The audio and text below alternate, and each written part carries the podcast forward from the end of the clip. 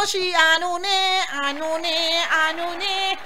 Happy Wednesday mga ka-Rangers! Good morning, good morning, good morning sa mga nagagandahan, nagagapuhan nating mga ka-Rangers na talagang sumusuporta sa atin all the way. Hello po sa inyo. Abay, let's start the midweek right and let's start, let's, let's start our Wednesday right. Tumutok na po kayo. Ako po ang inyong kabunganga, Gracia P. At ako naman po, si Dauby de Guzman, muli pong bumabati po sa inyo ng magandang, magandang umaga po sa inyong lahat sa ating po mga kababayan dito po sa Baguio City, Kalakhang, Cordillera, bibiyahe po tayo sa La Union, Ilocos Sur, Ilocos Norte hanggang Abra, naimbag, bigat kada kayo amin apo ng awan labas na. Good morning partner. Yes, good morning. Naku, kaka-excite itong mga ganito ka, Dobby. Yung gumigising ka nandiyan ng pamilya, Apo na. nandiyan ng mga bata, tapos may breakfast. Mhm. Di ba? Sarap ng breakfast kaya ng mga Pilipino. Hindi mo ipagpapalit sa breakfast yan ng mga ano, ibang lahi. Mm. Di ba? Sa America, where you came from, Kadobi, Mm-hmm. alam niyo naman kayo dyan, mahilig sa sausage, bacon, ah, ano pa ba, ah, toasted Egg. bread, egg tuwing ah, breakfast. Tayo Kadobi, mahilig tayo sa breakfast na limang araw na limang taong gu, ah, limang araw na gulang na inapoy. Mm. Tapos i-fry. Pangat. Pangat, Oo, oo. yung mga pangat. Pangatlong init. Pangatlong init. Ay, lalo na adobo, napakasarap. Oo. Tapos syempre mga pang-agahan natin, kahit na anong iprito, agahan. Nako, may gutom, may gutom. Oo nga, parang gugutom ako. parang kumukururog yung dyan ko. Sana po mag-enjoy kayo sa breakfast niyo mga ka-rangers ha. At sana wag po kayong makakalimot na alagaan ang mga sarili. Kasi kadobi sa panahon ngayon, pag yung mga sarili nyo pinabayaan nyo at ah, lumipas kayo ng mga kain, abay mas mahal po ang babayaran natin sa pagpapagamot sa ating mga sarili sa gamot, sa ospital, eh buti kung mayroon ka mapupuntahan. Ikaw ka, ka, ka Mark, ah, ano, ano ang apelido nito? Reynoso. Reynoso. Pagaling ka ha. At syempre mag, magbabati muna po tayo. Babati po muna tayo sa ating pong mga ka-rangers na napakarami. Syempre araw-araw kadobi. Si Ham Yano Kidsolan, good morning! Good morning po. Si Sir John R. Don Bacdad Jardinil, sabi niya, ah, happy blessed midweek po sa ating lahat. At syempre ang aking sishi ni kahit po yate na nunood pa rin all the way from Manila, Von Aubrey Hanuel. Mag-ingat kayo dyan. Natatakot siya kadobi kasi malalaman po natin mamaya kung ilan ba ang bilang ulit ng kaso natin ng COVID-19 dito sa Baguio City. Kung taas ng kaso nyo dyan, sabi, sabi niya. Sabi ko, eh bakit dyan? Limang daan kada araw. Ingat po, Nagpapayabangan na lang ng mga... Ah, paramihan ng number, no? Oo, Kadobi, hindi ka hindi kagandahan. Oy, si Ray, Rain Bugtong. Good morning, pa-shoutout naman po sa crush ko na tech nyo po. Ah, akalain mo tong taong to, crush niya sarili niya. Hello sa iyo, Rain. Keep up the good work. At syempre kay Virgie, na love na love ko. Good morning, Virgie. Good morning, Ma'am Virgie. Ilang taon Sana, na po si Gracia? ah, ano pala, nga- ano ka ba, Ah, Sir 18 Dobi? years old. 12. Ah, 18. 12. Accelerated ako Ah, from nung EDSA elementary. 2. 18 siya nung EDSA 2. Si Sir Elmer Tamondong. Uy, Sir Elmer. Walang puknat po ang ah, pagtutok sa atin ng ating ah, kaibigan si Sir Elmer. Diyan po sa may Shell Marcos Highway. Hello po, hello Yan po. ang negosyong hindi nalulugi partner. Puntahan ko nga minsan yung yan. gasolinahan. Okay? Yes. Kahit ah, wala kang pera, kung meron kang sasakyan, kailangan mo talaga magpagasolina. Totoo yan. Hindi hindi pa lang nga nalulugi mga ganitong negosyo, Kadobi, ano? Okay. Sir Elmer, gusto mo ba ng kasosyo? Meron akong 20 dito. 20 pesos lang ang kasosyo. Hello kay Mitch Claveria sa may Upper Irisan. Hello po sa inyo, sa Hi. mga taga-Irisan. Good morning. Good morning Uy, ang akin namang mga kapamilya naman sa CNX, nanonood na. Good morning, makikibalita na rin ako. Sabi ni Inton Kalikdan, Hello Inton, thank you so much. na ano na natin to, na inganyo na natin kadobi. Ako curious tong mga to kung anong pinagagawa ko daw. Anong eh. meron na sa umaga? Oo, anong, Ah, anong saan pinagagawa mo? dumidiretso si ah, Gracia pagkatapos po ng kanyang duty Sa sa, gabi. kanyang 9 to 6 ah, a.m. Oo. na trabaho? Di ba? Parang Anong tawag sa'yo, partner? Kuratsa. Ngao. Ang bagong kuratsa. Naghanap pa nga ako ng mag, ah, ano eh, mag ah, babay and sell ng kidney. Charot! Joke lang. Good morning po sa inyo. Tuloy-tuloy po natin ang good vibes mga ka-Rangers. Alam mo Kadobi, kayang-kaya ko naman lahat yan. Sa panahon ngayon, at dahil tayo naranasan natin na mawala ng trabaho, Ano ang sikreto mo, partner? Yan ang, tanong ng marami Ay, sa nako. ating mga kababayan. Ang sikreto ko talaga kailangan nyo malaman. Pag ikaw nakaranas na mawala ng trabaho, talagang pipilitin mo na, pag magkakatrabaho ako, limang trabaho, kayang-kaya ko, sa tulong ng Doc Herb Vitamin C Gold. Itong tinitake ko everyday kadobi, dalawang capsule nga tinitake ko nito kada araw eh. Kasi ang recommended lang naman, 500 mg ng vitamin C. Okay na tayo per day, hindi po ba? Pero ako talaga dinadalawa ko ito dahil superfood po ito at ah, cancer fighting na vitamin C. At ang maganda dito, ka-adobe, nako, napakaraming benepisyo nito. Tulad ng nagpapaganda ng skin. Kaya naman ng pala. balat. Kaya glowy ako. Gusto kong subukan yan. Ay, nako, ka-adobe, hindi na. Perfect Baka ng may skin mo. pag-asa pa. At Kadobi, ito nagpapalakas ng uh, stamina level ko. At Okay. alam mo bang nagbibigay rin to ng sexual satisfaction. At syempre, maganda rin po ito para po sa ating mga buto-buto. This also prevents hepatitis. Kinokontrol rin po nito ang ating high blood pressure at binabalanse ang ating uric acid. Kaya naman po, bumili na po ng Doc Herb Vitamin C Gold sa inyong mga paboritong at mga suking tindahan, supermarket, groceries, or drugstores. At syempre, sa Lazada at Shopee. Feel better, live longer. Kung meron pong uh, vitamin C gold ang ating partner na si uh, DJ Gracia. Ako naman po ay merong Herb capsule yan. Uy! Ito po ay meron pong uh, natural na sangkap na gawa po sa mangosteen, moringa seeds, noni, at buwa mera. Ano nga ba ang mga kayang gawin ng uh, Doc Herb capsule? Yan po ay pampalakas ng katawan. Yan po ay uh, mabisang uh, pangontra sa mga iba't ibang sakit. Uy! Kaya kung meron kang Doc Herb Vitamin C Gold, sigundahan po ninyo mga kaibigan ng Doc Herb Capsule. Abay, protektado ka na. Para ka na rin may vaccine, di ba? Dahil ah, ang inaatake po ng COVID-19, yung pong mga mahihina, ang resistensya ng katawan. At habang Tama. tayo po ay ah, nagpapainit dito po sa ating ah, studio habang ah, tayo ay naghahanda dito po sa ating programa. Siyempre po mga kaibigan, ito po ang ating ah, karamay, si ah, Doc Herb Coffee. Ano po ang ipinagkaiba ng Doc Herb Coffee sa iba pang mga kape? Ito ho ay merong balanseng timpla dahil meron po itong ah, natural na sangkap na gawa sa stevia, yung ah, asukal ba? Yes. Delikado yan sa katawan. Pero ito, ah, Natural. ang ah, tamis pero natural. Okay? Mhm. Dahil ito po ay ah, gawa po sa stevia at syempre ito po ay merong mga sangkap na pampalakas ng katawan. At ito ho ay hindi lang basta-basta nga kape dahil nakakatulong po bilang pananggalang sa iba't ibang sakit gaya na lamang po ng pagtaas ng blood pressure yan. Kayo ho ba ay namong problema at meron pong tinatawag na osteoporosis? Makakatulong po ito. Kung ah, ayaw naman po ninyong tamaan ng cancer, yan, Ayaw natin yan. kung ayaw nyong tamaan ng madayang sakit, diabetes. Okay? Kung gusto po ninyong maprotektahan ang inyong liver, kung gusto po ninyong hindi tumas ang inyong cholesterol, okay, dahil kayo po ay mahilig sa mga masasarap na pagkain, Ako yan. Gusto po ninyong palakasin ang inyong immune system. Yan. Kung gusto po ninyong pumayat, gaya po ni Gracia. Okay? Sana. Kung gusto po ninyong hindi magkaroon ng colon cancer at mapataas ang inyong enerhiya, dito na po mga kaibigan, hindi basta-basta ang kape, Dog Herb Coffee. Kaya po sa lahat ng ating mga taga-subaybay, subukan po ninyo ito. Iba. Iba. Si Gracia pong pagpapatotoo. Gising po siya mula alas 9 ng gabi hanggang alas 6 ng umaga.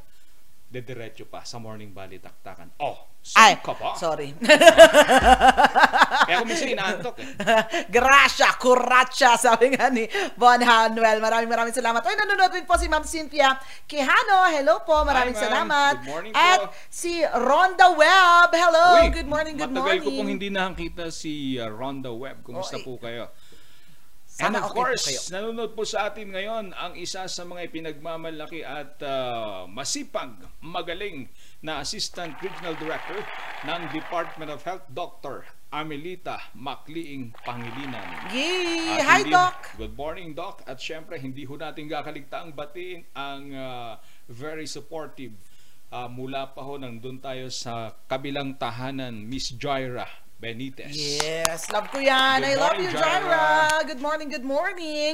Nako, mga ka-rangers, so pagkatapos natin pag-usapan na kung paano tayo mangangalaga sa ating mga sarili, siguraduhin naman natin na alagaan din natin mga sarili, lalo na ngayong paiba-iba ang panahon. Hindi natin alam kung summer ba talaga o kung madalas ang umuulan, madalas Ulan, maghinaw, di ba? Di natin maintindihan. Kaya naman siguraduhin nyo, pag lalabas po kayo ng bahay, meron tayong pananggang payong. Kaya naman ka, Dobby, pauna po sa ating ah, impormasyon na ibibigay sa inyo ang ating ulat panahon.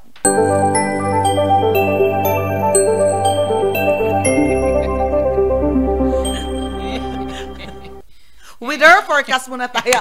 Mga ka-rangers, nako, baka kasi hindi nyo alam ha, Anong nangyari? Kadobi.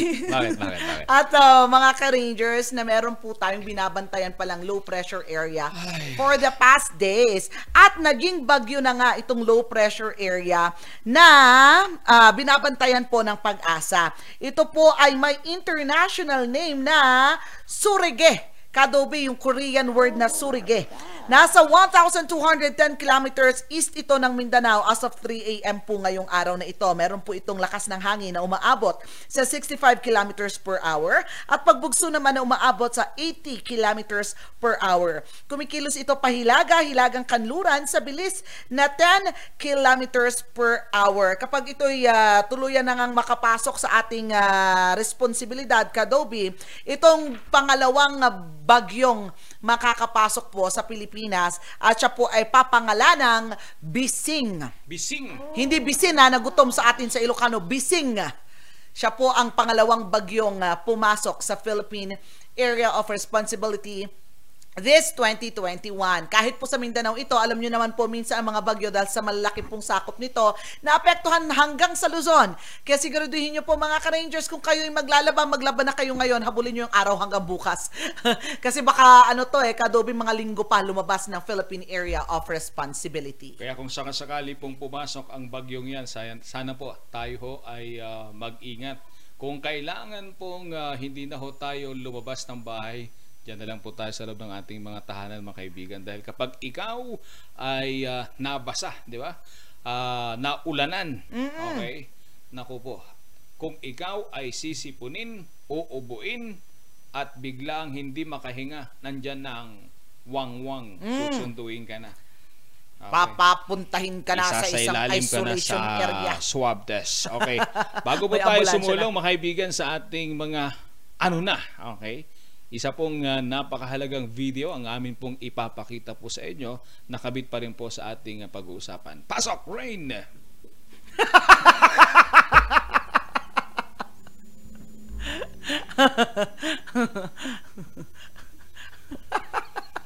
Ma, siningit nyo talaga, siningit nyo talaga. Pakagaling, pakagaling nyong dalawa, tatlo na lang tayo dito.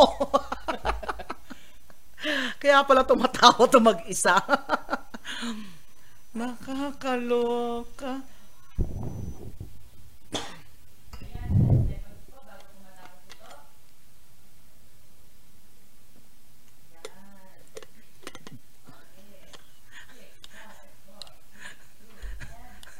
Yan po ang Ah. kabuuan ng pagpupuyat ko. Kaya po ganyan po. Lilinawin ko lang po, wala ho akong kinalaman. doon. She!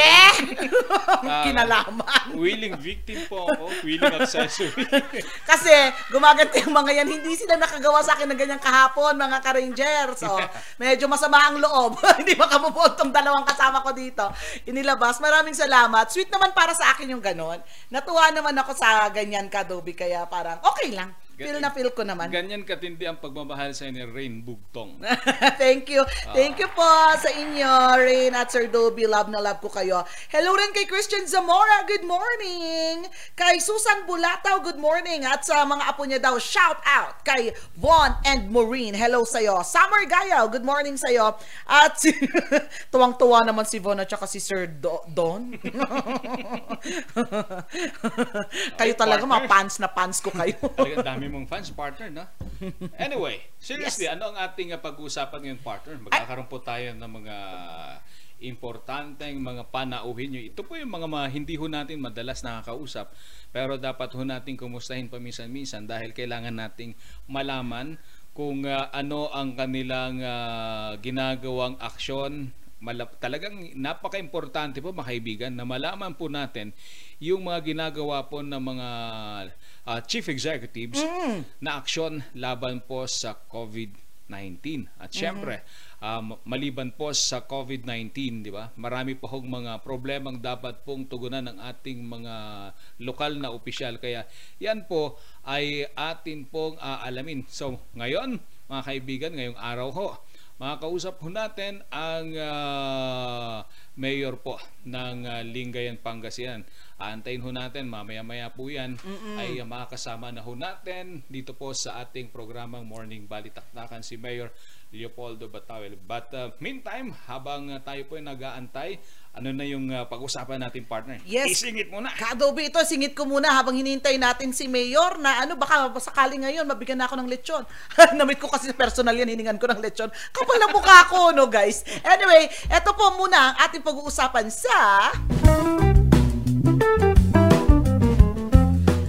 Ano na, mga ka-Rangers, mainit-init pa. Simulan na natin ito, Rain.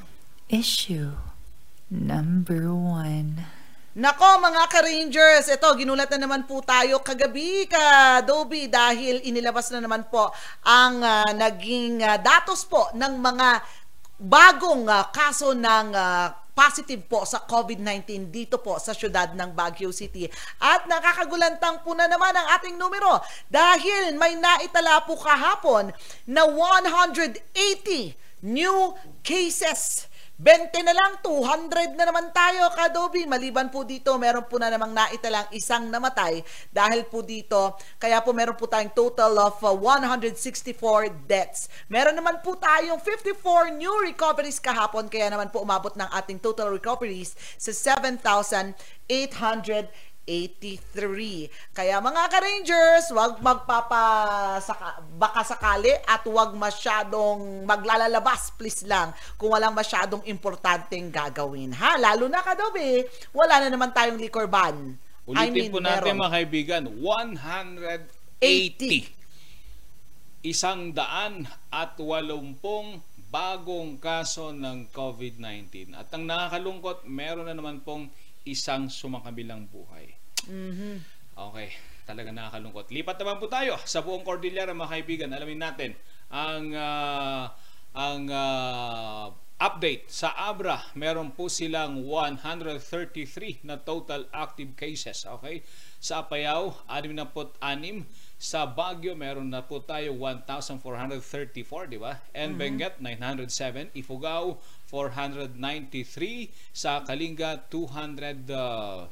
258 sa Mountain Province na wala hong naitalang kaso ng mga nagdaang buwan, meron na po siyang 343. Nako, lumipat naman po tayo sa Region 1, mga ka-Rangers sa Pangasinan. Meron po tayong bagong kasong naitala na nasa 37. Sa La Union naman po, may bago pong mga kaso na nasa 23. Sa Ilocos Norte, 15 pong bagong kaso. Sa Ilocos Sur, 11. At sa Dagupan City, meron po tayong apat na bagong kaso. Pasadahan na rin po natin ang mga total deaths po na, natin dyan sa mga lugar na yan ha. Sa Pangasinan, meron po silang total deaths of 236. 31 naman po sa La Union, 7 po sa Ilocos Norte, 4 sa Ilocos Sur, at 65 sa Dagupan City lamang. Dumako po tayo sa Region 2. COVID-19 update. Sa Cagayan, meron po silang active cases na nasa 1,038. Isabela, 1,169. Santiago City, 183. Nueva Vizcaya, 201. Quirino, uh, Province 127 sa Batanes, dalawa na lang po ang active cases. Okay, sa pagkakataong ito mga kaibigan, samantalahin po natin dahil available na po ang ating uh, isa sa uh, dalawang guest sa araw na ito. Kumustahin po natin ang uh, nakamute. Pangasinan, ang kabisera po ng Pangasinan. Makasama po natin, wala hong iba kundi ang isang magiting na general at ang mayor po ng uh, Lingayen, Pangasinan, si General Leopoldo Batawil. Sir, good morning po. Good morning, Toby. Good morning, uh, Gracia. Yes. At uh, sa lahat ng ating mga sumusubaybay sa ating uh, morning balitaktakan.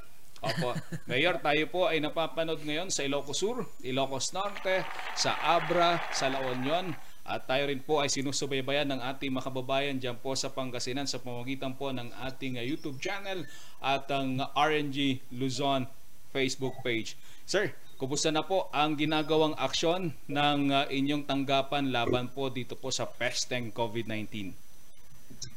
Well, yes, uh, Dobby, alam mo talagang hindi kami uh, tumitigil sa pagpuksa nitong problemang ito. Mahigit ng isang taon tayo na nakatutok at uh, minimaintain namin yung uh, quarantine facility ito for yung mga PUI natin. But uh, for the record, we have 19 active cases dito sa Lingayen. Pito yung uh, pumanaw na at saka 207 yung mga naka-recover. So a total of 233 uh, total cases lahat dito sa Lingayen. And uh, it is really uh, sad to note na uh, the uh, situation still persists and uh, my instruction for all frontliners is to uh, uh, really be patient and really uh, be uh, judicious in their uh, performance of duty. Yung PNP namin kahapon I, I, I directed them to go around the public market kasi I received report na may mga pasaway ng mga kababayan na hindi nagsusot ng face mask at saka face shield.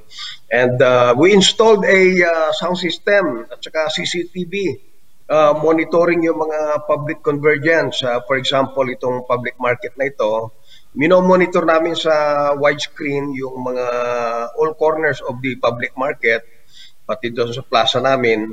Tapos pagka may nakita kami na hindi nagsusot ng face mask saka face shield, uh, ina-announce sa microphone yan. At uh, kaagad mayroong rumiresponde at tinitikitan. So uh, yun po ang ating kahandaan dito. Rest assured that Lingayen is uh, very compliant to the IATF protocol in uh, accordance with the overall effort of the national government. Mhm. Sir, ah, ilan na po ang ah, nahuli or nasita dyan po sa Linggen pagdating po sa hindi pagsusuot ng face mask and ah, face shield, sir? Ah, Kami po ay nag-average ng uh, kuminsan mayroon kaming 20 to 30 na arrest, no? Pero ah, for ah, the record, ay ah, siguro I can furnish you ah, the exact number of ano. Ah, my instruction is ah, tuloy-tuloy lang, ah, no ah, exception when it comes to ah, violation of IATF protocol. And uh, uh, on top of that, uh, our Bureau of Fire Protection is also helping us. In fact, uh, yung uh, fire fire truck namin na mayroong public address system, umikot yan sa buong uh, bayan, lalo na sa mga matataong lugar at uh, nagre-remind continually. And uh, uh, aside from those violators of IATF protocol, mayroon din po kaming uh, implementation, systematic and organized implementation of the uh, vaccination program. Our vaccination program uh, preparation started uh, uh, long time ago. Nagsa-simulation exercises pa kami. So nung dumating ang uh, uh, first batch of uh, uh, vaccines uh, two weeks ago ay uh, very smooth na. Yung first batch of about uh, 200 plus na mga vaccines na Sinovac at saka a few pieces of uh, of uh, at AstraZeneca eh uh, kagad na dispose namin kagad yun na administer namin And then yung second batch uh, for the second dose, uh, also na-administer na rin namin yon. Uh, we are awaiting for more. Uh, alam mo, uh, medyo restless na rin ang taong bayan, uh, especially those who belong to the uh, priority program, no, yung mga A1, A2, A3, A4, no. So ngayon nandun na, nandun pa rin kami sa mga uh, frontliners, frontliners. Kaya uh, hindi pa kami umabot doon sa yung mga senior citizen. Wala pa, ang daming nagtatanong dito eh. And uh, we are ready also to procure. Ang problema lang talaga yung supply uh, very very uh, we are limited by uh, such a situation, uh, Dobby. Opo. So ilan na po sir ang uh, mga medical frontliner na nabakunahan na po? Yes, uh, as far as the uh, uh, vaccination program is concerned, we have a total of 594 total na yun. Mhm. Opo. Opo. Mayor, Uh, ah, kulang pa kami ng uh, 700 to complete the frontliners lineup. Okay po. Ah, Mayor, ah syempre, ah, isa po kayo sa mga frontliner dyan. Kamakailan lamang po ay ah, naglabas na po ng IATF ruling na ang mga local chief executives ay pwede na hong mabakunahan. Kayo ho ba ay nabakunahan na? Actually, hindi pa, Dobby. Gustong gusto ko nung, nung unang bugso. Opo. Ah, dahil sa siyempre, I'm always on the front line. Yes. Ang dami kong nakakasalamuhan na tao. Senior citizen pa ako. Pero uh, on that note, sabi ko, uh, let uh, our people have the priority. No? Yung gustong kumuha ng aking aking uh, slot uh, should be uh, given the priority mas nakaka- nangangailangan. Ngayon, uh, the good news is uh, the people of Lingayen are already uh, somehow aware of the advantage of vaccination program.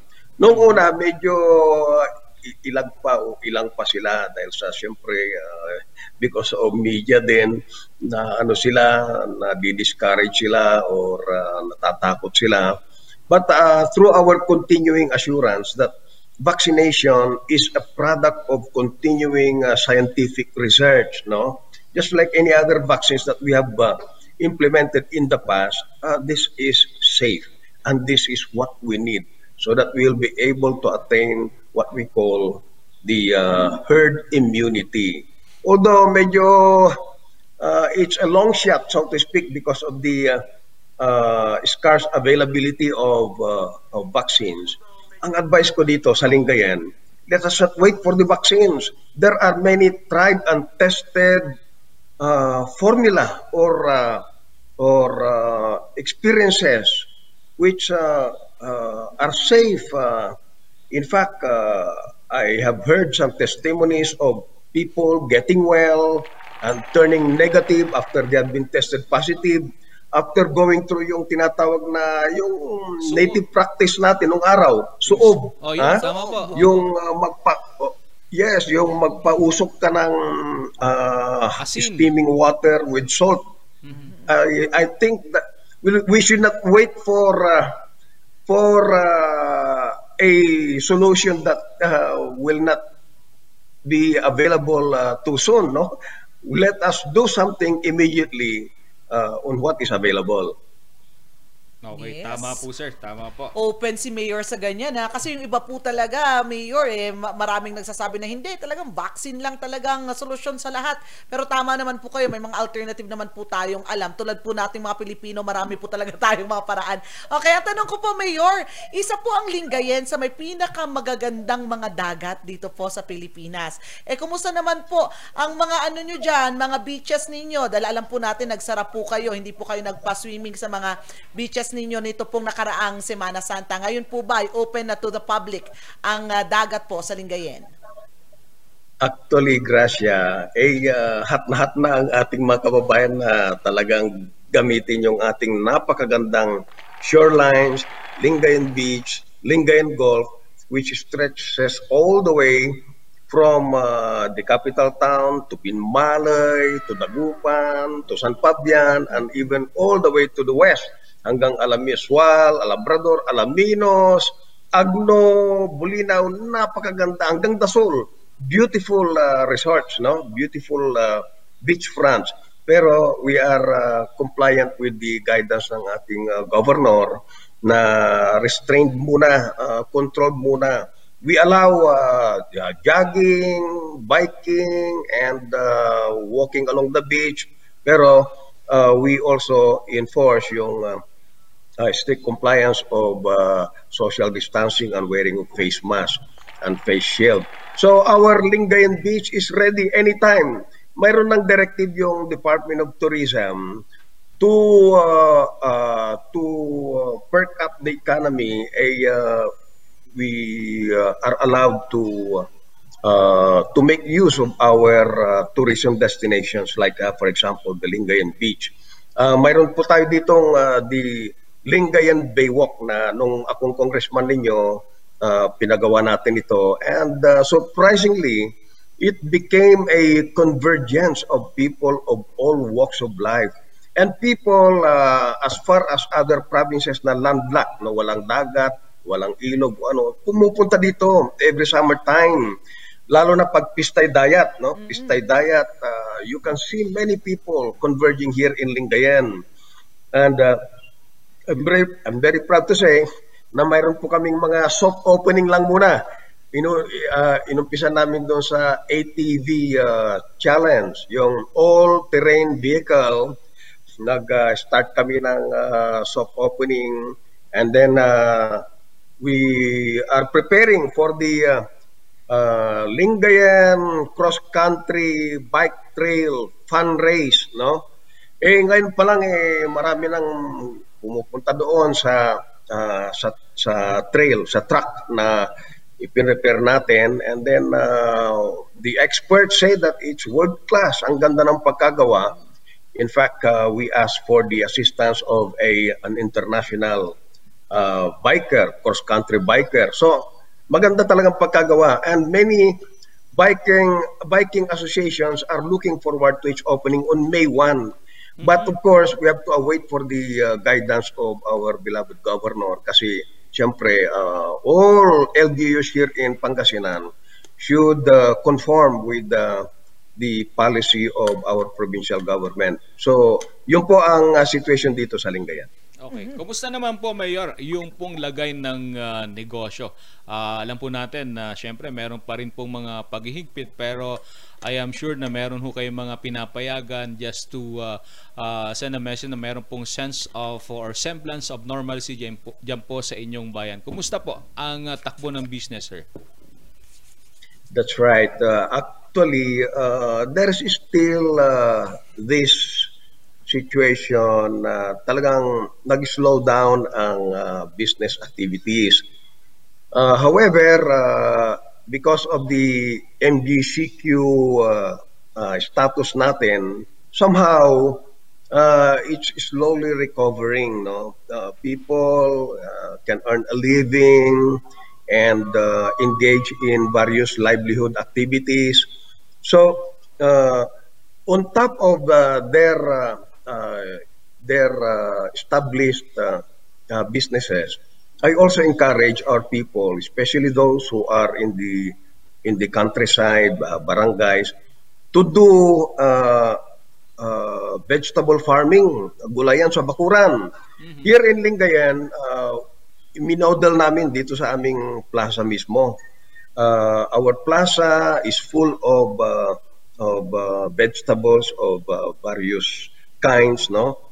Uh, there was a time na every weekend we allow harvesting of our eggplants which which uh, were very abundant and and uh, uh, tomatoes, okra, dami, dami talaga. And even now, tuloy-tuloy yung aming uh, promotion na ganito to set the example, no?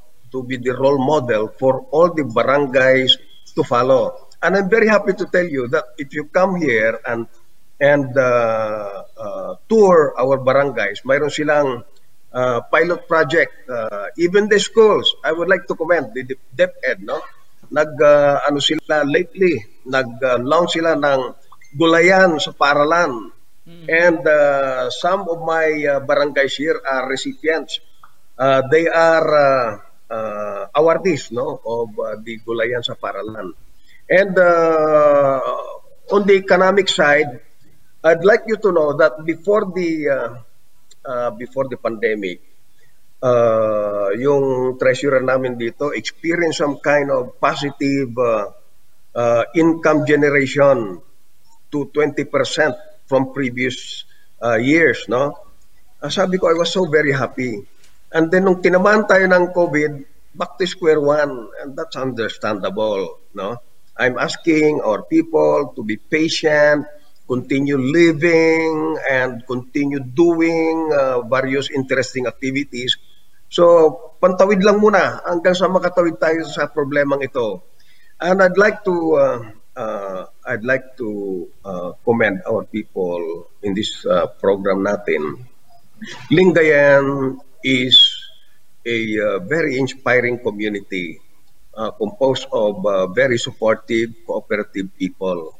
And uh, that's one thing na pwede kong may pagmalaki na when uh, we come, we set our minds, uh, our purpose into a direction for the good of everyone, almost all support, almost all follows. Mm, ayun. Mayor, yun pong pag-harvest ng gulay doon po sa inyong plaza, is that uh, for free, Mayor? Opo. Wow. Actually, uh, uh, yung mga inimbita namin, for example, uh, uh, yung sa jail, no? Uh, Bureau of Jail, yung Opo, uh, opo. provincial jail. Yung mga inmates, uh, we allow them to harvest under the supervision of uh, their uh, uh, yung mga provincial guards. They harvested for that particular weekend. uh, sa kanila na yon, uh, Opo. nagagamit nila. And then uh, we also uh, invited some uh, various groups, the teachers, no, the ed. And so uh, I'm very happy with their uh, reactions. And of course, to give more uh, promotion to the effort, we invited yung Miss Lingayan and her court. and even as far as uh, and other places, they came over here. And uh, even our friends from the media, no? Our friends from the media, we invited them and then uh, all over Pangasinan, they came over here. So I'm very happy. I'm, I'm, I'm very happy with this project. Okay. Ako naman po, Mayor, may ah, katanungan. Ano po mga restrictions naman po ng mga turistang pupunta dyan? Yung mga galing po sa MECQ at GCQ, pinapayagan na po bang pumunta dyan? At kung, ah, hin- ah, kung oo naman po, ano po yung mga dokumento na kailangan pong i-present? Yung sa galing sa bubble kasi medyo restricted pa yan eh. Pero uh, it's not 100% yung uh, yung uh, anong tawag dito, yung cordoning, no? So, pero Pangasinan installed some uh, checkpoints in various entrance and exits, no? For example, Jas Ordaneta. Those coming from Manila or from uh, the west, uh, from the south and from the north, uh, they will pass through Ordaneta toll gate, no? Mayroon tayong PNP checkpoint yan. Those uh, uh, who come from the central Luzon and other parts and other nearby provinces, meron tayo sa Rosales, meron pa tayo dyan sa Kamiling, Tarlac. So, uh, meron pa tayo doon sa Daso, sa Infanta, Pangasinan. So, uh, all over entrances towards Pangasinan, mayroon tayong uh, PNP checkpoints dyan. And of course, uh, uh, kung sakali man na they belong to uh, justified yung kanilang pagpasok, they will still be required to present uh, uh, yung sa kwan nila, yung uh, uh, ID, ID and uh, uh, uh, antigen would be good, no? Wo- Would be good for the purpose. But preferably yung uh, uh, PCR, RT-PCR, no? So uh, anyway, mayroon ng uh, pinapatupad yung ating Philippine National Police. They know what to do there. Uh, we would like to uh, tell our people who are watching your program na to be just kwan lang muna, tiis lang muna. Tiis lang muna tayo, no? And uh, eventually, even uh, guys, you guys from uh, Baguio City, uh, uh, tiis lang muna tayo, relax lang, and uh, let's keep on praying for one another. Opo, panigurado po Mayor kapag okay na po yung ah, panahon eh talagang kami po ay dadayo dyan sa Linggen kasi gustong gusto ho naming maglakad doon po sa inyong ah, napakagandang Lingayen Baywalk. Yes, oo. At saka, Mayor, Oh, yes. kasi naalala nyo po ba nung nag-team building po ang ABS-CBN dyan po sa may Lingayen? Na-meet nyo po kami. Humingi po ako ng lechon sa inyo. Inuwento ko, kwento ko lang po. Ikakwento ko lang. I remember. Thank you, Gracia. Mayor, yung lechon. Sabi- yung nag-team building kayo noon. Oo, hindi ako in-invite. Ah, Kinamayan kita nun, sa Mayor. Apo. Mayor, panghuli po, ang inyo pong ah, mensahe sa ating pong ah, mga kababayan dyan po sa Lingayen, Pangasinan at sa lahat po ng ating mga kababayan na meron pong planong ah, dumayo po sa Lingayen dahil alam naman po natin na ang Lingayen ay ah, ah, ang siyang sentro ng Pangasinan kaya't nandiyan po yung mga mahalagang mga ah, tanggapan na pinupuntahan po ng ating mga kababayan. Ang inyo pong mensahe, sir. Yes, uh, thank you, Dobby. Thank you, Gracia. Alam niyo, Lingayen is so blessed. Being the capital town of uh, Pangasinan, of this great province, we are blessed with uh, so many uh, natural resources and tourism spots that we can be proud of. Aside from it being the capital town and the government center, uh, many people would naturally come here to transact official businesses and uh, other businesses. So it, that's understandable. And uh, we are also rich in historical and uh, cultural heritage here, aside from it being an academic center. Alam po ninyo, our former president, FDR, dito nag-aral noong high school pa siya. And uh, having said that, no, uh, Lingayen uh, remains to be uh, a center of convergence of all people of all walks of life. And uh, since we are still in pandemic, we understand if people from all over the country and even abroad uh, will still be restricted. And uh, we need your prayers. We need everyone's prayers for everyone, no? for for all of us. We are passing through a very difficult situation, a pandemic, so to speak. And uh, somehow, somewhere, at the end of the tunnel, there is light. All we need to do, mayroong isa pang ingredient, mayroong pang isang element na palagay ko'y dagdagan natin ng todo para makalagpas tayo sa challenge na ito. And that is our faith in God. So let God govern our life, our communities, our country, the Philippines. Thank you very much and God bless. Galing magsalita Wow. ni Mayor. Thank you so Si- much, General. Thank you po. Grabe. Si Mayor pag nagsasalita, parang hindi, di ba nabanggit niya kanina, senior citizen siya, Kadobi? Mhm. Para siyang mga ano lang, 22. Kung magsalita, di ba? Napakaganda, napakabinata. Mayor yung lechon, ha?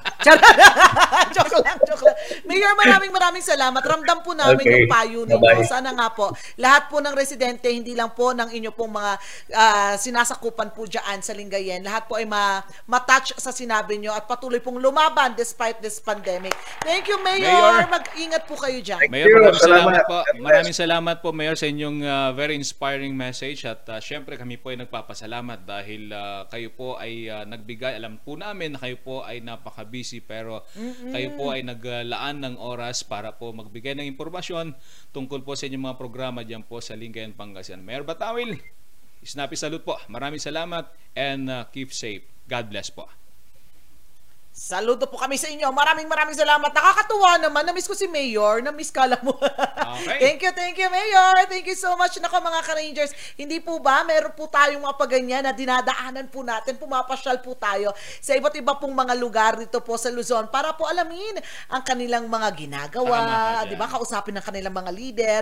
Pero bagong lahat, Kadobi, ito singit lang natin ang pag-hello natin sa mga bagong ah, commenters natin. Kay Mami Janus ah, Gonzalez. Mami, thank you so much. Ito, taga Pangasinan rin to, Kadobi. Naghihintay rin ng balita sa kanyang mga sinasakupan. Kasi mga ano tong mga to event ah, people. Yes. Hello rin kay uh, Ma'am, Ma'am, Ma'am, kay uh, Bilas Mona Malyare na kumakain na ngayon. Na-miss kong kumain dyan naman sa Teacher's Camp. Hello po, maraming salamat.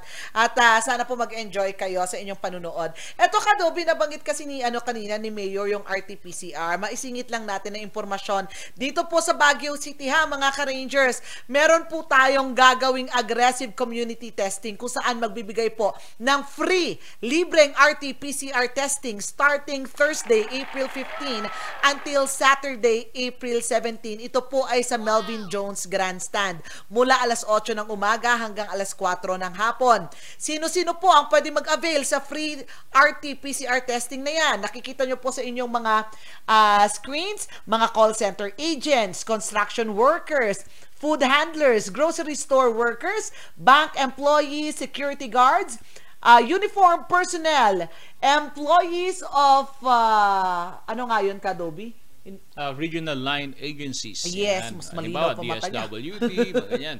Uh, BIR, uh, ano pa, DPWH, at mga city government employees. employees. Yan. Kailangan po magdala po kayo ng valid ID ha. Any government ID at valid ID. At ito po ay first come first serve basis. At meron lang tayo kadubi na 1,000 slots a day. So pag po pang 1,001 kayo, uh, next day lata kasi 3 days naman po ito. Kasi po mahal pa rin po ito hanggang ngayon. Sana, sana mula po doon sa isang libong isa sa ilalim ng libre sa RT-PCR test ay walang mag-positive. Sana. Sana, no? Sana Ah, kadubi. kasi sobra na ho. Sobra na po ang dami ng mga nagpo-positibo sa COVID-19. Punuan na po ng mga ospital dito sa Baguio. Wala na kayong pupuntahan. Wala na tayong pupuntahan kung tayo ho ay magkakasakit. Kapag ikaw ay merong sintomas, papauwiin ka lang, yan. At ah, sasabihan ka, aabisuhan ka na mag-home isolation. Napakahirap Yes, po. Napakahirap. Sana nga kadobi, yan nakakatakot dito sa mga free testing na ito. Ano? Mm. Kasi baka alam, next, next morning, ngayon na, putukan na ng kaso. Sana wag naman po. Tuloy-tuloy ating pagdarasal, mga ka-Rangers. Dadako pa rin po tayo sa napakagandang lalawigan ng Pangasinan. Dahil ito naman, kadobi, ah, makakausap natin ng isang innovator mamaya sa ating pagbabalik kung saan kadobi pinapadali na nila ang buhay ng mga nasa events, nasa event uh, industries at yung mga gusto na lang magkaroon ng uh, educational materials through online. Siyempre, itatanong natin dyan, partner, ano ang kanilang ginawang innovation para makabawi dahil alam naman po natin lahat ng mga events na legwak Yes, true that. dahil sa COVID-19. Lahat ng po yan, mga kaibigan, sa pagbabalik po ng Morning Balitaktakan!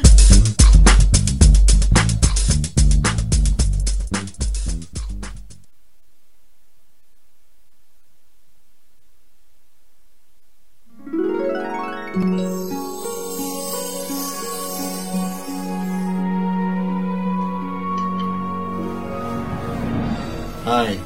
I'm Jesse Lasaten. I'm a film composer. Musar gave me a solid foundation in achieving my dreams of becoming a film composer.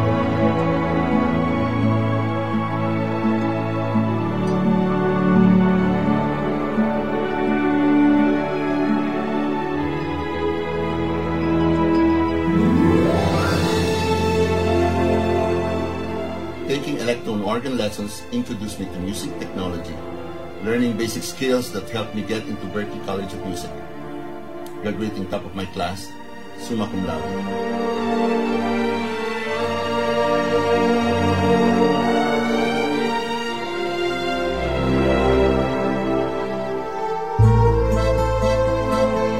That very same music foundation that led me to become one of the multi-awarded film composers in our country.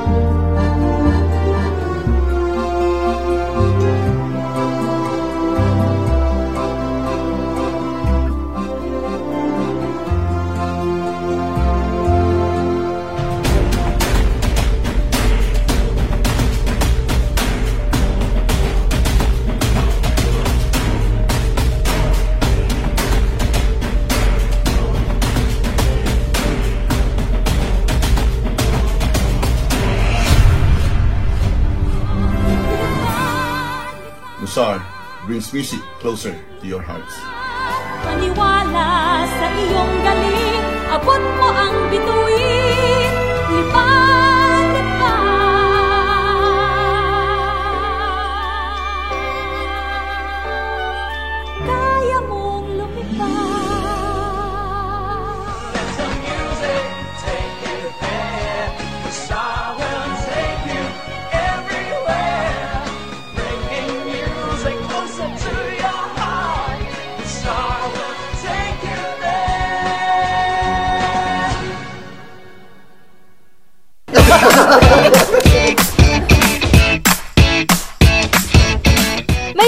panlaban na ako sa pimple dahil sa araw-araw na pet malungwer pa ng Kati Alice.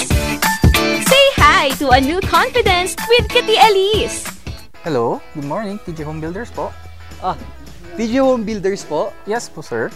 Sir, ah, paano po umorder online ng mga hardware supplies? Ah, yes po, sir. Madali lang naman pong mag-order through uh, our uh, Facebook page po. Punta lang po kayo sa facebook.com slash tghomebuilders at i-message nyo na lang po kami doon at meron lang pong sasagot sa inyo. So, meron po tayong indoor, outdoor, tsaka meron din po tayong for kitchen, for bathroom, ah, at mga lightings po. Sir, ang TG Home Builders po ay isang tindahan na nag-offer po ng mga finishing material. I- easy to install at mas makakatipid po sila ng oras at sa pera po nila. Mas concentrated po kami sa mga modern materials.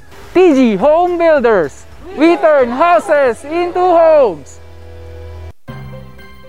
Ang pagnanakaw, pangangalakal at pagpili ng bahagi ng power transmission lines ay pinagbabawal ng batas. Bukod sa parusang 20 taon ng pagkakabilanggo at magmumulta ng 50,000 hanggang 100,000. Maaari itong magdulot ng inyong kamatayan kapag nakuryente ka. Ang paalalang ito ay mula po sa NGCP.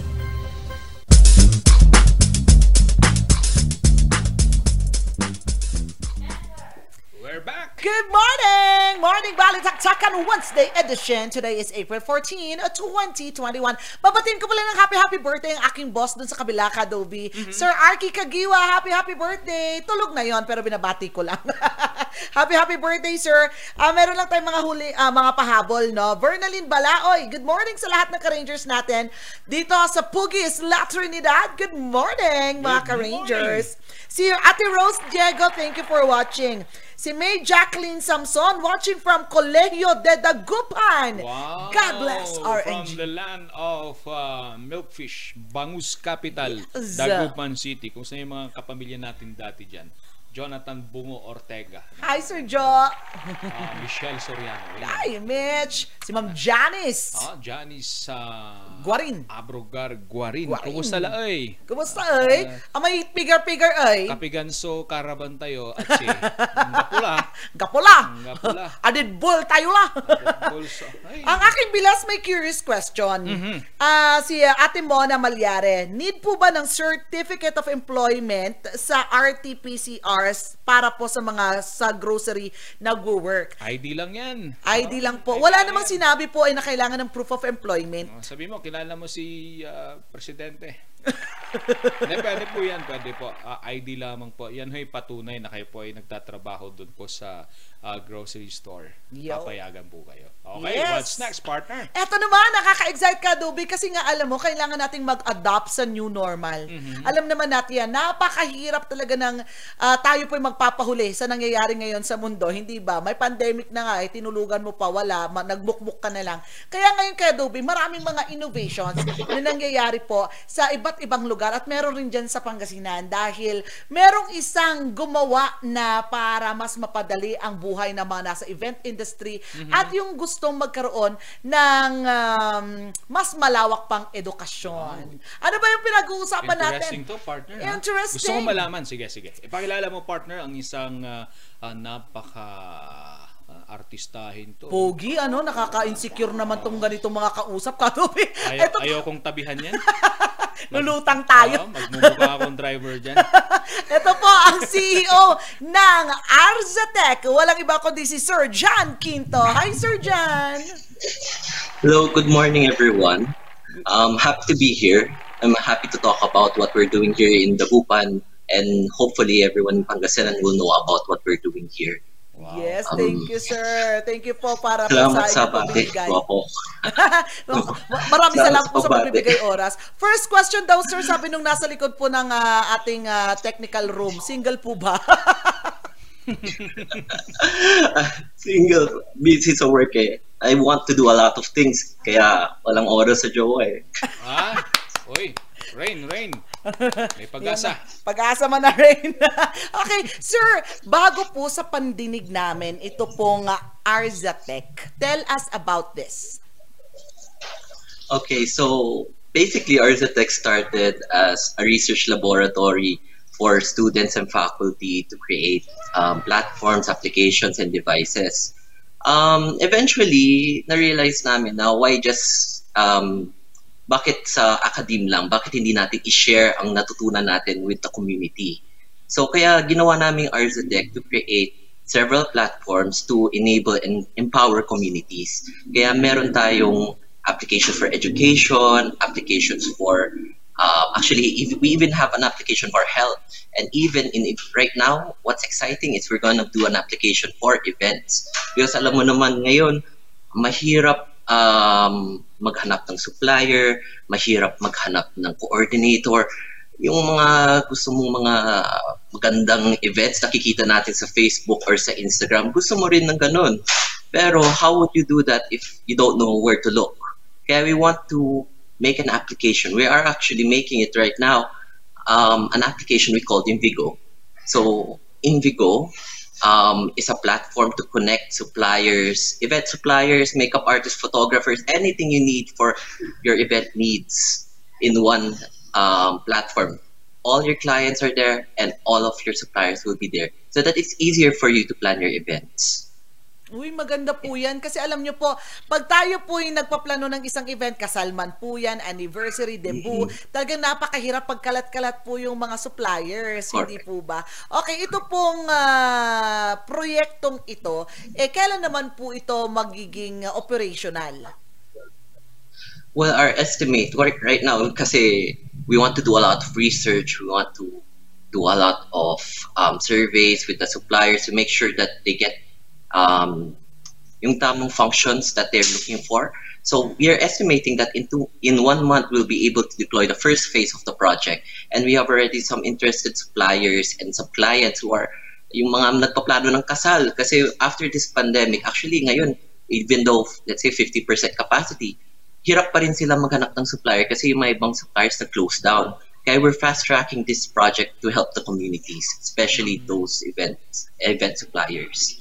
Sir Jan, um, I am made to understand ang Arzadec offers a sort of a one-stop shop service for uh, people who wanted to come up with a particular event. Is that right, sir? Yes. Ah. So, iba, um, we want to consolidate all events. We want to consolidate if you want a sort of like a fairy tale type of wedding, di ba? Uso ngayon, nakikita natin yung mga iba nagsi-Cinderella team or Star Wars team um, you don't want to go for the second best or yung mga kilala mo lang. You want to look for the best. And that is why we want to create this application to consolidate all of them and to create a space for especially some freelancers who are hosting or makeup artists who can help you achieve that kind of event. Yun. At nabanggit nyo rin kanina, sir, na meron na rin po kayo nagawang health app. Paano naman po yung health yes. app na yon? Well, um, we right now during this pandemic, everything has to be electronic, right? Um, we want to see aggregate data. We want to see good data. We want no more paper because it's difficult to create reports out of paper. And the time that you finish um, collecting, doing the statistics for your paper, um, mamaya may epidemic na, we wanted to give this kind of application to clinics so that they can analyze their data better. Um, they want some clinics even have um, sobrang daming paper na they don't know what to do with the information.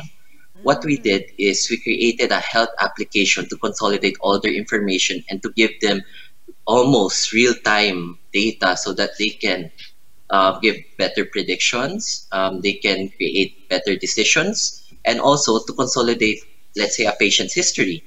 Um, di ba may mga iba, may mga sakit na matagal-tagal na. Uh, you have to backtrack a lot of paper just to find that kind of um, um, previous illness. We want to provide um, these doctors information that will help them save lives. And that is one application that we are already about to implement.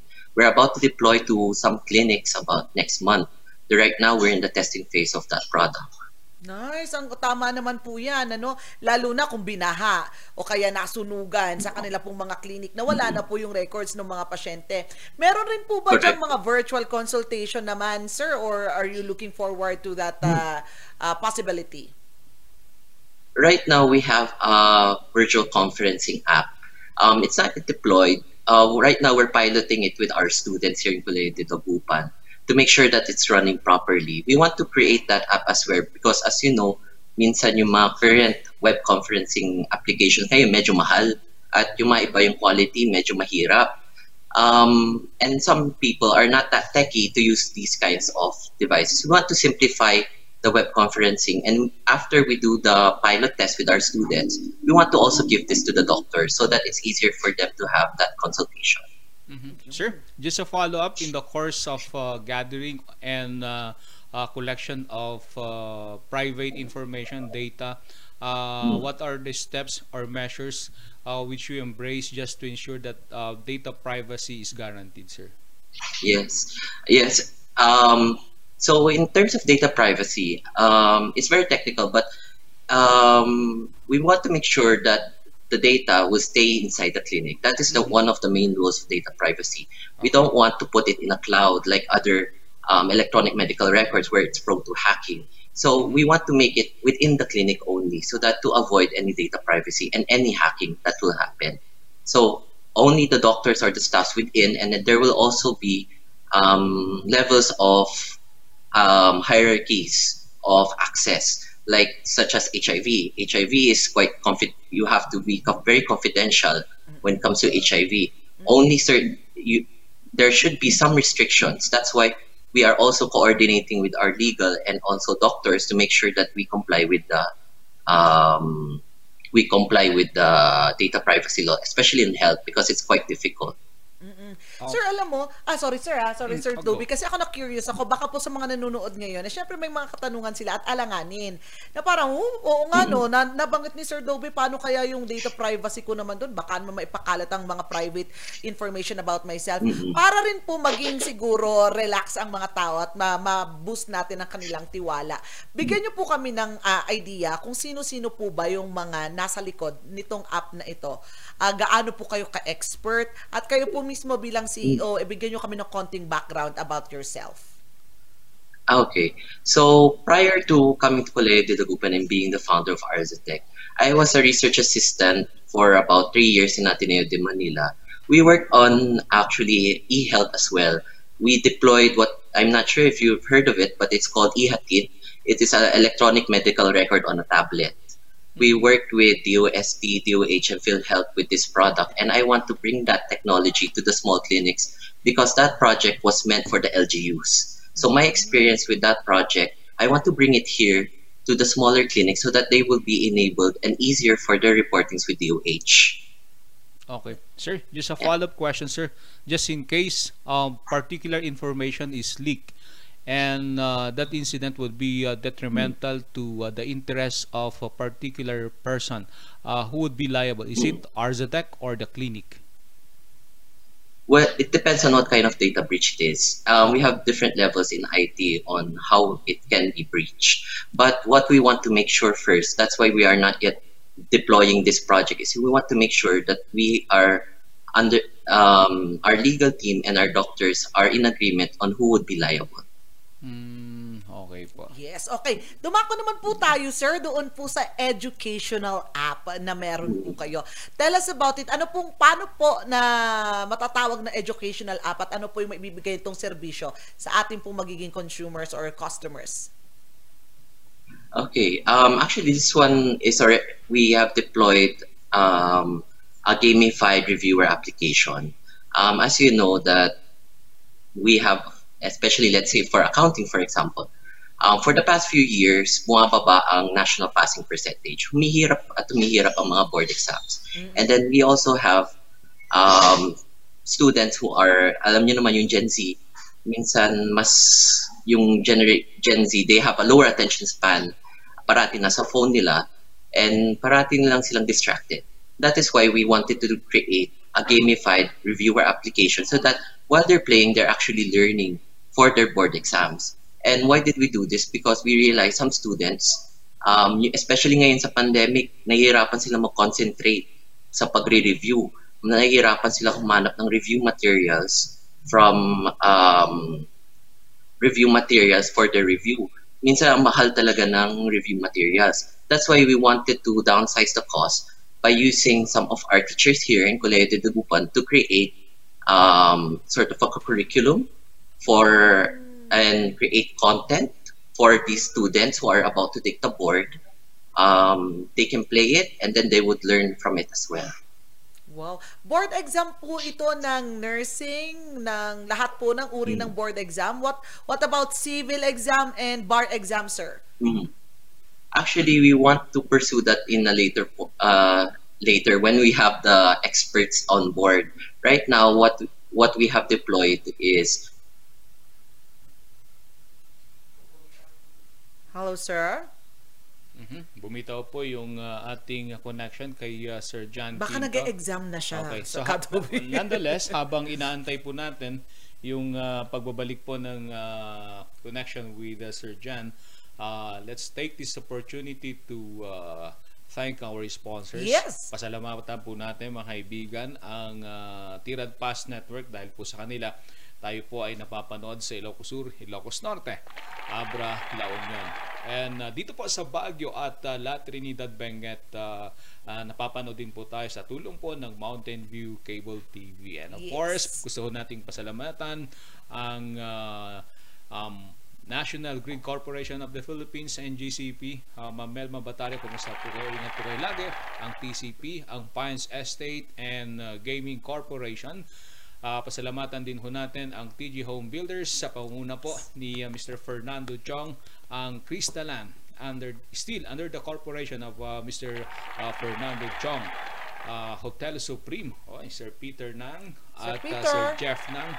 At syempre, nandiyan po ang uh, ating uh, suporta mula po sa Katchalis and ang Lemonade Hotel. Yan. Yes, hello po. Maraming maraming salamat. At Oh, syempre, of course, basang... partner. Lorma pala. Sorry Ah. Lorma! So, Lorma Medical Center. Uh, Ma'am uh, Emil Gakad. Ma'am Emily Gakad. Good morning po. Uh, Mega Tower Residences at ang I Love Musar. Yan. Yes, dami nilang nagmamahal sa atin. Thank you so Uy, much. may Uy, manok lechon. May manok lechon. Huwag Nag-imas.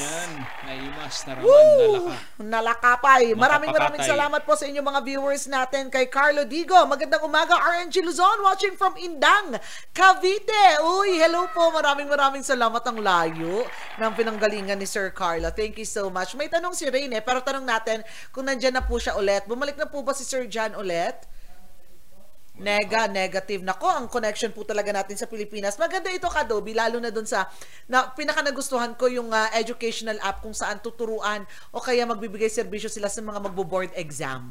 Kasi napakahirap naman po talaga, lalo na sa sitwasyon ngayon, na sanay tayo kapag po tayo nagre-review, eh, isang malaking classroom, face-to-face, hindi ba? Pero dahil pandemic, hindi natin alam kung kailan tayo mag-face-to-face, eh, mas maganda nang uh, magganito na lang tayong app. Ayan, bumalik na si Sir. Hi, Sir John. Welcome Sorry. back. Oo. Sorry, bumigay ang internet. I think Yes, okay klase na kasi yung teacher. Oh, so, going back to, yeah, we wanted to uh, create this accounting application. Yung nga, uh, accounting, nursing, engineering, even criminology, we created some test questions so that it's easier for them to learn and play at the same time because as you know, um, ngayon gamification is quite a trend, especially abroad when you're trying to learn. Mas na-engage ka, mas natututo ka pag naglalaro ka at the same time. Diba? Yes, true that. May question po si uh, Rain. Ano yung uh, tanong niya, partner? Sabi niya po, I volunteer, I volunteer as tribute. Sabi niya. Di na mahalata, no, sir. Char lang po. Tanong ko lang po, in terms of charge and fees sa application, what are the liabilities po for both the supplier and client if ever? Ito po siguro yung ano yung uh, event app. Mm. Okay. So in terms of charging, we want, the- uh, like I said a while ago, um, we want to do further research, survey all the suppliers we can within the area to know um, ano ba yung valuable sa kanila. And of course, we want to make it as affordable as we can because of course in this pandemic, nung last year, sobrang wala silang kita. Ang liit ng kinita nila. We don't want to charge them too much, but we want them to have enough so that they can reach new clients and create more events. Um, in terms of liability, again, Um, our legal team is working on it. Um, we want to have some certain contract with these uh, suppliers to make sure that aside from us, we are protected, the client is protected, and also the suppliers are protected. Yun. Sir, baka nagtat naghahanap po kayo ng ah, partner na digital media platform. Ay, oo which can naman. help you uh, popularize and communicate the programs and gains of RZDEC. Nandito lamang po ang Yes. Luzon. Uh, oh, thank you so much. Sobrang helpful. And this interview is really good. Thank you so much for having me here with you today. Okay, Sir Jan, uh, looking forward, ano po ang uh, uh, gusto pong legacy ng Arzatech sa Pangasinan? Well, um, we have a lot of talents here in the Philippines, and it's sad for me to see them go abroad just to get better pay. I want my students here in Colegio and even in Pangasinan to show their talent within the community and empower their communities to do better. I want them to create um, I want them to create and enable, help their communities, give back to the communities as much as we can, so that we can grow as a, not only as a city but also a province and a nation, and have a better Philippines in the future. And that is why I created Arzatech to create products that can help the regular Filipino people to empower and enable them for a better life. Okay. And that's the legacy I want to bring. Okay, Sir Jan, panghuling question po from my end. Are you looking at the possibility of coming up uh, coming up uh, with an app which can help uh, ensure transparency on how government institutions are uh, spending government fund? Nice, nice. Actually, uh, speaking of that one, I saw a hackathon uh, just a while ago about poli- political transparency, and it was an interesting one.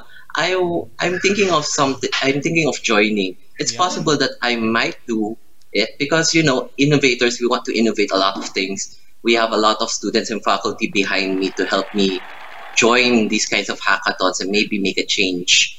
Um, if you're asking me if we'll build it now, maybe. Maybe in this hackathon we will join and create an idea that will help the Filipinos. Yes, that would be a gift to every Juan de la Cruz uh, just to ensure that uh, the last cent, down to the last centavo of uh, the government uh, money is uh, spent on uh, ano ba, mga magaganda. Yan. Yung may kabuluhan. May kabuluhan. Yung nararapa para sa mga mamamayan.